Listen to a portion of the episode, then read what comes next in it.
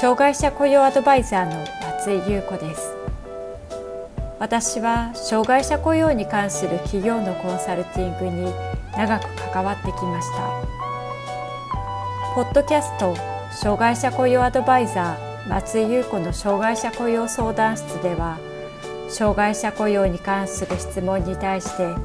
その問題解決や新たな視点をお伝えしていく番組です。企業での障害者雇用が進んで働きたいと願っている障害者の方が一人でも多く働けるようになればと願っています。それでは本編のスタートです。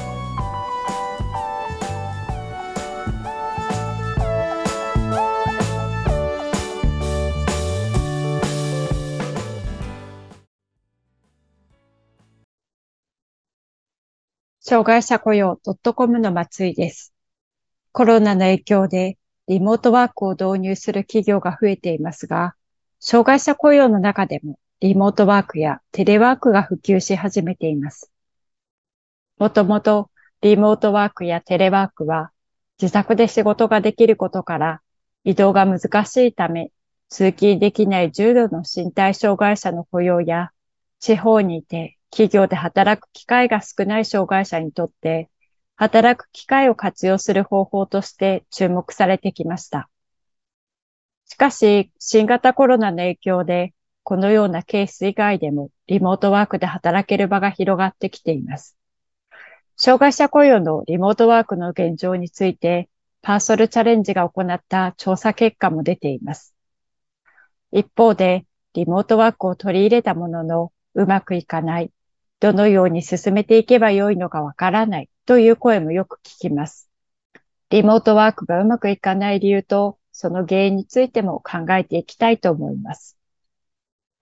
パーソルチャレンジが2020年6月から7月に新型コロナウイルス感染拡大による障害者の就業、就職、定職活動への影響調査を行った結果が発表されています。この調査では、新型コロナウイルスによる障害者の就業や就職、転職活動に生じた影響や、働くことに対する考え方の変化、今後の障害者雇用政策のヒントを考えるために実施されたものとなっています。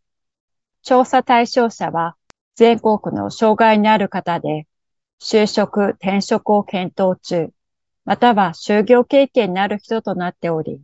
有効回答数は763でした。これによると、コロナ禍で半数以上の障害者が在宅勤務就業しており、今後も在宅勤務を望む人が50.1%となっています。数年前に厚生労働省からも障害者のテレワークに関する委託授業があったりと、障害者の在宅勤務は新しい働き方のスタイルとして注目されてきましたが、新型コロナによって障害者雇用でもテレワークの導入や実施をした企業が多かったことが伺えます。もともとリモートワークは自宅で仕事ができることから移動が難しいため通勤ができない重度の身体障害者の雇用や地方にいて企業で働く機会が少ない障害者にとって働く機会を活用する方法としても注目されてきましたが、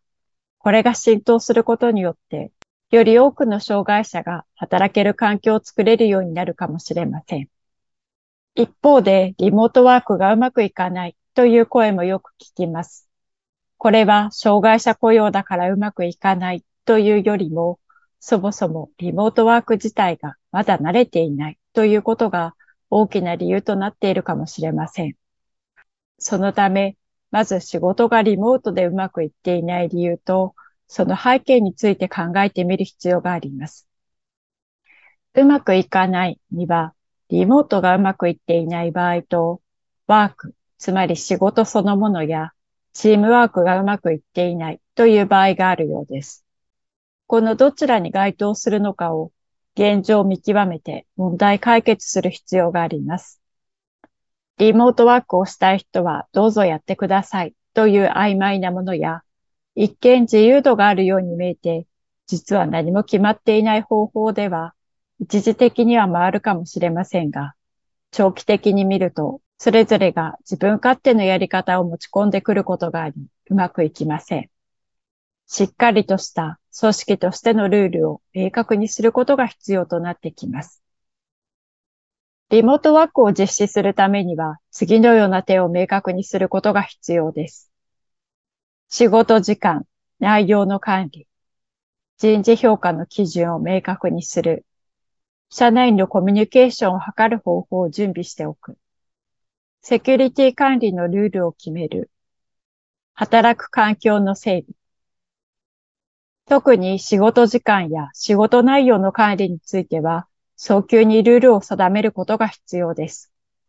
今まではリモートワークは自己管理ができる人が行うものと考えられていたことが多かったように思いますが、これからの時代はそのように自己管理できる人だけがリモートワークを行うことが許される時代ではなく、リモートワークでも進捗や成果を管理し、誰にでも働けることが求められる時代になってくるからです。では、どのように行えるのでしょうか？まず、業務の内容に合わせて優先順位などから分類を行うことができます。具体的には、業務を前もって予定している業務と突発的に発生する業務に分けて整理し、その業務の時間軸を設定します。その日に行うこと、数日かけても良いもの、納期がなく継続的に行うものなどに分類し、一日の成果を決め、これをチーム単位、個人単位に振り分けます。一日の仕事の成果については、日報ツールなどを活用したり、成果物を提出することによって、働いたことを可視化していきます。ツールについては、すでにリモートワークを導入して成果を上げている企業が多いので、そのような例を参考にすればよいと思いますが、多くの企業ではスケジュール管理やチャットなどを活用しているようです。そして業務の分類ができたら、それを日々の業務の中でどこまで行うか。目標や期限を決めてお互いに管理しておくことが大切です。共通認識として持っておくべきなのは、リモートワークという環境の中で、お互いに相手の姿が見えないこと。そのため、自分からコミュニケーションを取ることが求められていること。仕事の成果が今までよりも評価されることになるということです。ある企業では、チャットの使い方として短くてもいいので、問いかけには必ず応対することを決めているところがあります。発信している側からすると、既読になったから伝わったものと思いがちですが、相手の状況がわからないこともありますので、このようにしているそうです。コミュニケーションの方法についても、このような基本的なルールを決めておくと、応対の個人差を減らすことができるでしょう。リモートワークは自己管理できる人しかできないという考え方も根強くありますが、実際はどうなのでしょうか。7年前から全員がリモートワークに切り替えているソニックガーデンの社長、倉貫氏は、リモートワークに向く人、向かない人という資質や経験の違いはあると思うかという問いに次のように答えています。資質の違いはあると思います。ただし、それは先天的なものではなくて、トレーニングによって習得可能なものだと捉えています。うちは新卒からいきなりリモートワークですが、問題ありません。リモートワークに向くのは自己管理ができている人だけという印象が強いようですが、自己管理能力はリモートワークかどうかに関わらず大事な基本的スキルですよね。それをしっかり要請できる訓練の機会を得られたかどうかの違いではないでしょうか。リモートワークに消極的な経営者の中には、うちの社員は管理されていないと働かないんだよと平然という人がいますが、そういう環境でずっと働かせてしまったからではないですかと聞きたくなります。一般の企業でも今回の新型コロナの影響でリモートワークを始めたというところが少なくありません。そしてそれらの多くは今試行錯誤をしながら進めています。新しく始めたことが初めからうまくいくわけではありません。それを導入したことの影響や変更、改善などを行いながらしばらく様子を見ることが必要となってくるでしょう。ソニックガーデンの社長、倉貫氏はリモートワークについて次のようにも語っています。自転車理論と呼んでいるのですが、自転車も初めはうまく乗れず、転んだり、よろけたりします。歩いた方が早くないと言われる。でも練習して自転車に乗れるようになると、歩くよりも早くなる。同じことがリモートワークの導入期にも言えます。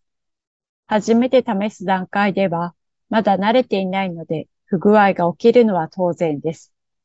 初期の練習中にリモートワークはうまくいかないと決めつけるのはナンセンスです。その段階を抜けた先の生産性が劇的に向上する状態をイメージすることが重要です。社会が大きく変化しつつあることを捉えながら、障害者雇用を進めていくことが求められていると言えるでしょう。まとめです。新型コロナの影響でリモートワークを取り入れる企業が増えています。今回は障害者雇用においてもリモートワークで働ける場が広がっていることや、リモートワークにおけるマネジメントについて見てきました。導入時には課題が出てきますが、どのように業務の効率化やコミュニケーションを図ることができるかを考え、一つ一つ解決していくことが大切です。今回のコロナ禍において、リモートワークが実施できなかった企業の中には、障害者社員を休業としたところも多かったようです。しかし、社会の動きを見ると、これからも継続的にリモートワークを導入することを明らかにしている企業も増えています。今後のことを含めると、障害者雇用におけるリモートワークを本格的に考えていくことが必要となっています。また、合わせてリモートワークやデジタルトランスフォーメーションの流れにより、経営環境が激変しています。今までの障害者雇用の業務として切り出していた業務がコンピューターや AI にとって変わられたり、一定規模の社員が集まることで生まれてきた福利構成的な業務を見直す必要も出てくるかもしれません。このようなことを考えて、障害者雇用の中でもリモートワークを検討していくことが必要となっています。障害者雇用を社内で推進する方向けに無料の個別相談を実施しています。次のような悩みがある方におすすめです。障害者雇用の状況や課題を整理したい。適切な業務が渡せておらず、就業時間内に空き時間が出ている。日々の対応に追われており、どのように育成すればよいかわからない。社内理解が進んでいない。組織としての方針が決まっていない。関心がある方は下の概要欄をご覧ください。定期的に企業の障害者雇用に役立つメルマガを配信しています。詳しくは概要欄からご覧ください。障害者雇用相談室では、あなたの会社の障害者雇用に関する相談を受け付けています。こんなことが聞きたいというテーマや内容がありましたら、障害者雇用 .com のホームページにあるアドレスへお寄せください。お待ちしております。